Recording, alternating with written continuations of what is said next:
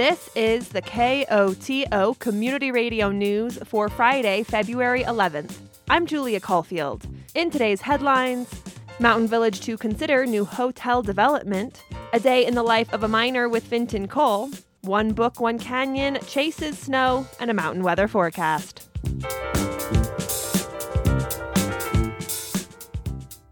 A new hotel may be coming to Mountain Village. It includes a mix of, there'll be at least 50 hotel rooms, and then branded residents and um, condominiums. Um, they have a pretty significant sort of landscape buffer around the property. It also includes a restaurant and a spa and a bar and some um, amenity spaces that are kind of typical for a branded um, hotel. That's Michelle Haynes, Director of Planning and Development Services and Housing for Mountain Village. And it's right neck adjacent to the gondola and part of the village center. Next week, Mountain Village Town Council will meet to discuss the application for the development. According to the development application, there will also be a wetland corridor walking trail connecting the gondola and the village pond plaza, and rather than maximizing construction on the land, it will integrate with neighboring properties, create open space and view corridors, and hold areas for public space. Haynes notes the public hearing next week is the first in a three step process for the PUD development and will be in collaboration with the town's design review board. What's unique about a plan unit development is that um, a, a developer can ask for variations to the community development code, and those variations can be wide ranging. Frequently, one of those variations is height, but also uh, there could be variations to the design review criteria. So, in exchange for considering variations to the community development code, there are two kind of big things that happen. One is the provision of community benefits. And so, what what is the town receiving in exchange for offering these uh, waivers and variances? And the other is to demonstrate uh, general conformance with our comprehensive plan. And our comprehensive plan is essentially our community vision and our roadmap. All those elements, Haynes says, makes the application a complicated one. Because you'll see essentially a subdivision application a density transfer and rezone application, design review application, and then this um, weighing of community benefits and uh, CDC variations. So it's quite complex and it's a relatively large parcel in a very key location in the mountain village with high visibility. So it's it's a big it's a big application. But even with the somewhat complicated nature, Haynes says if the project goes forward, it will bring diversity to the bed base in the region. With this hotel, they are agreeing to keep all of their hotel units as one condominium unit, so it would it would feel more like a traditional hotel. So although on this property there'll be a component of hotel and a component of branded residences that are rentable, and then we'll have condominiums.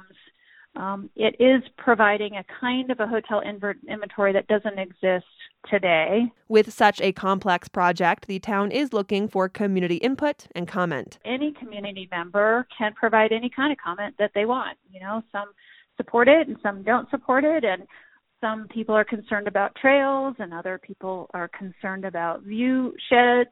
Others are ecstatic about the idea of a branded hotel. I mean, I've seen um, comments across the gamut, and that's the purpose of a public hearing: is that the public can come and um, and state their mind around uh, what what they want to see and whether they like it and whether they think that some things need to be different. The full application material is available to view at townofmountainvillage.com. There will be a public hearing about the development at Mountain Village's Town Council meeting on Thursday, February 17th, beginning at 2 p.m. Members of the community are encouraged to submit written comment or attend the meeting virtually or in person. You can't touch this. You can't touch this. You can't touch this. With the Super Bowl on Sunday, it's football on a day in the life of a miner with a touch of basketball. Telluride High School's Finton Cole brings the latest. You can't touch this. Look in my eyes, man. You can't touch this. This is Finton Cole on your sports update. The Rams and the Bengals have punched their tickets to the Super Bowl, but the Rams have the upper hand. Joe Burrow is about to twist his ankles due to the Rams' defense being all over him from all directions. The Bengals might be the first team to be shut out in the Super Bowl. Ouch. The boys' high school basketball team lost their road game against the Ignacio Bobcats 57 to 42, won to the Ridgway Demons 50 to 42, won to the Nucla Mustangs 63 to 46, and lost to the Mancos Blue Jays 79 to 52. This is the first time this season that the boys' basketball team has had two consecutive wins, but they also lost against the Dove Creek Bulldogs 57 to 48 and are out of playoff contention despite having another game tomorrow against the North Fork Miners, which Nugget Hunting High School will get the win. The girls' high school basketball team lost their games against the Ignacio Bobcats 89 to 2 and to the Nucla Mustangs 56 to 14 and lost to the Mancos Blue Jays 64 to 9. They are out of playoff contention and last in the league. So, in my opinion, I don't think they're going to win any games this year. However, Nucla is fifth in the league. We're still at the bottom of our basketball leagues as only the top four teams make the playoffs. For the boys, Ignacio is number four, Dove Creek is number three, Ouray is number two, and Mancos is number one.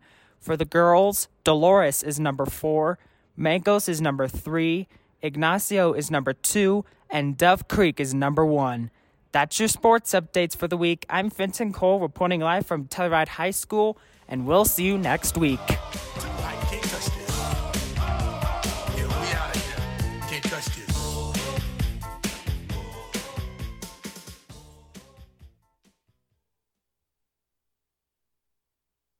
What is the future of skiing and ski culture?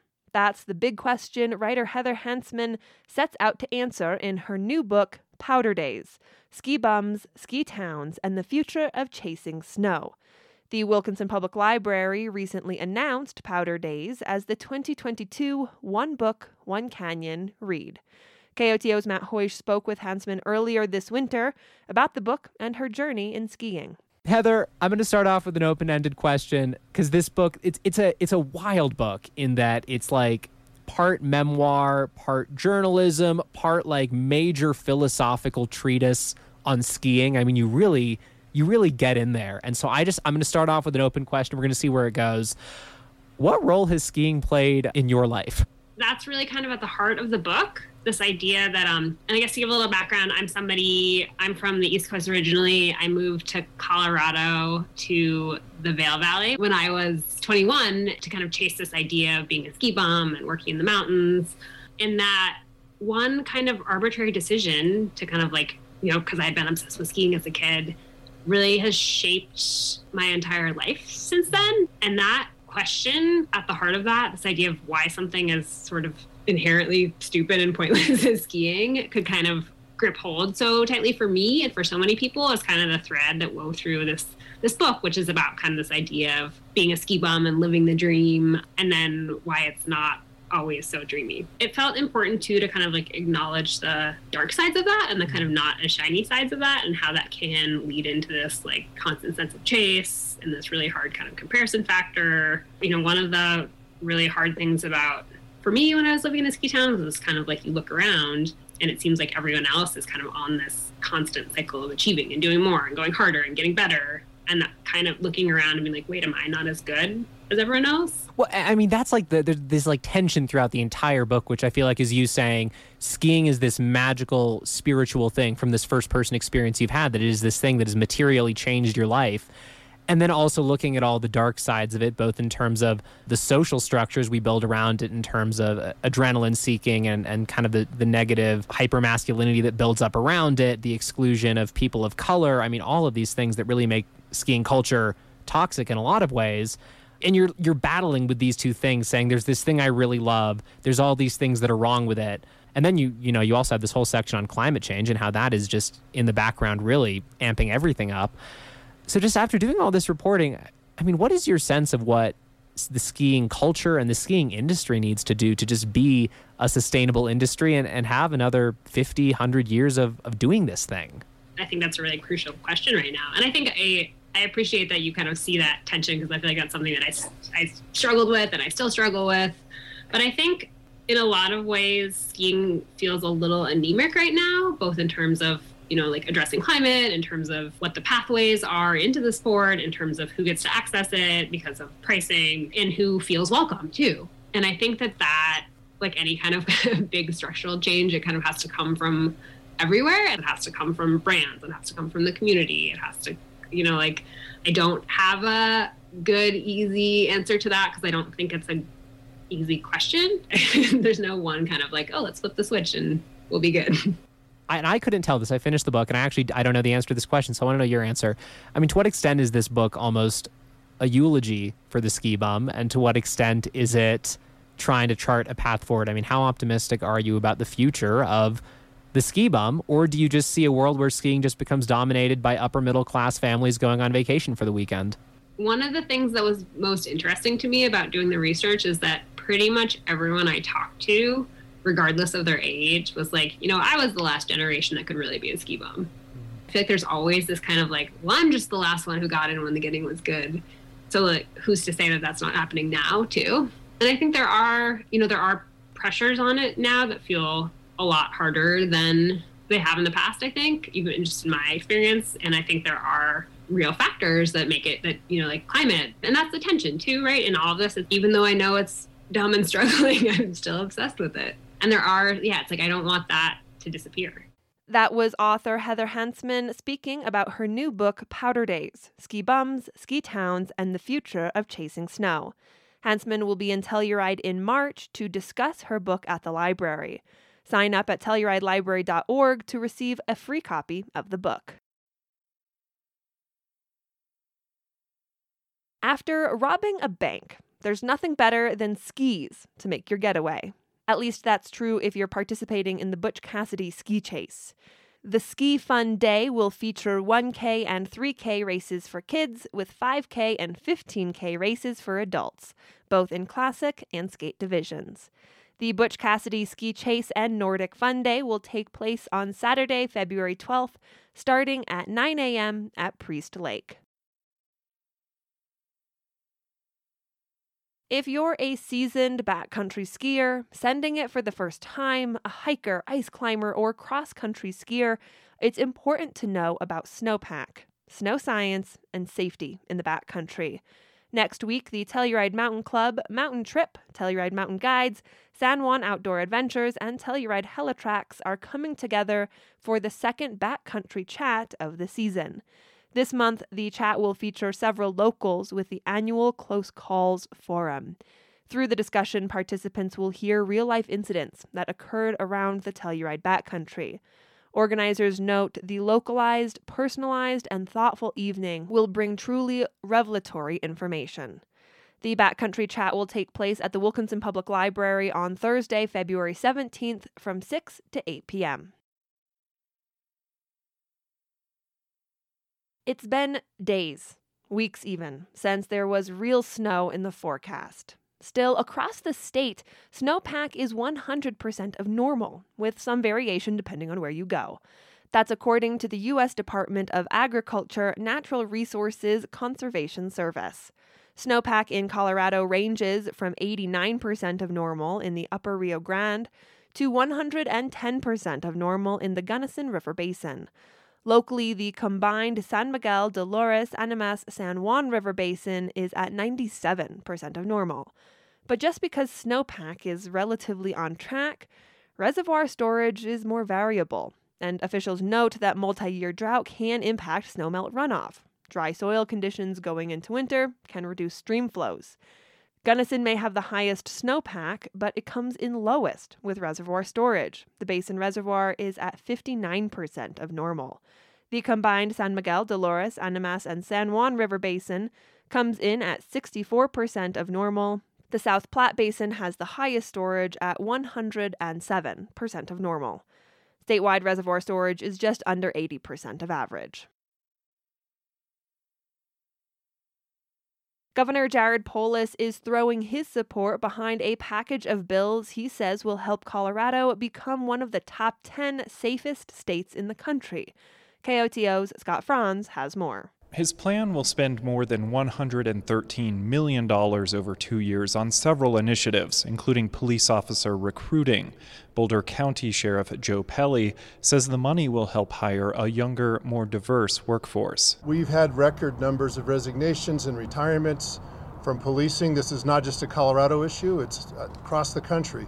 And we're not recruiting and retaining as we should be. Lawmakers are also vowing money for so called co responder programs, which allows healthcare workers to respond to calls with police. Not everyone is on board with the plan. The state's Association of Police Chiefs sent Polis a letter criticizing the proposals.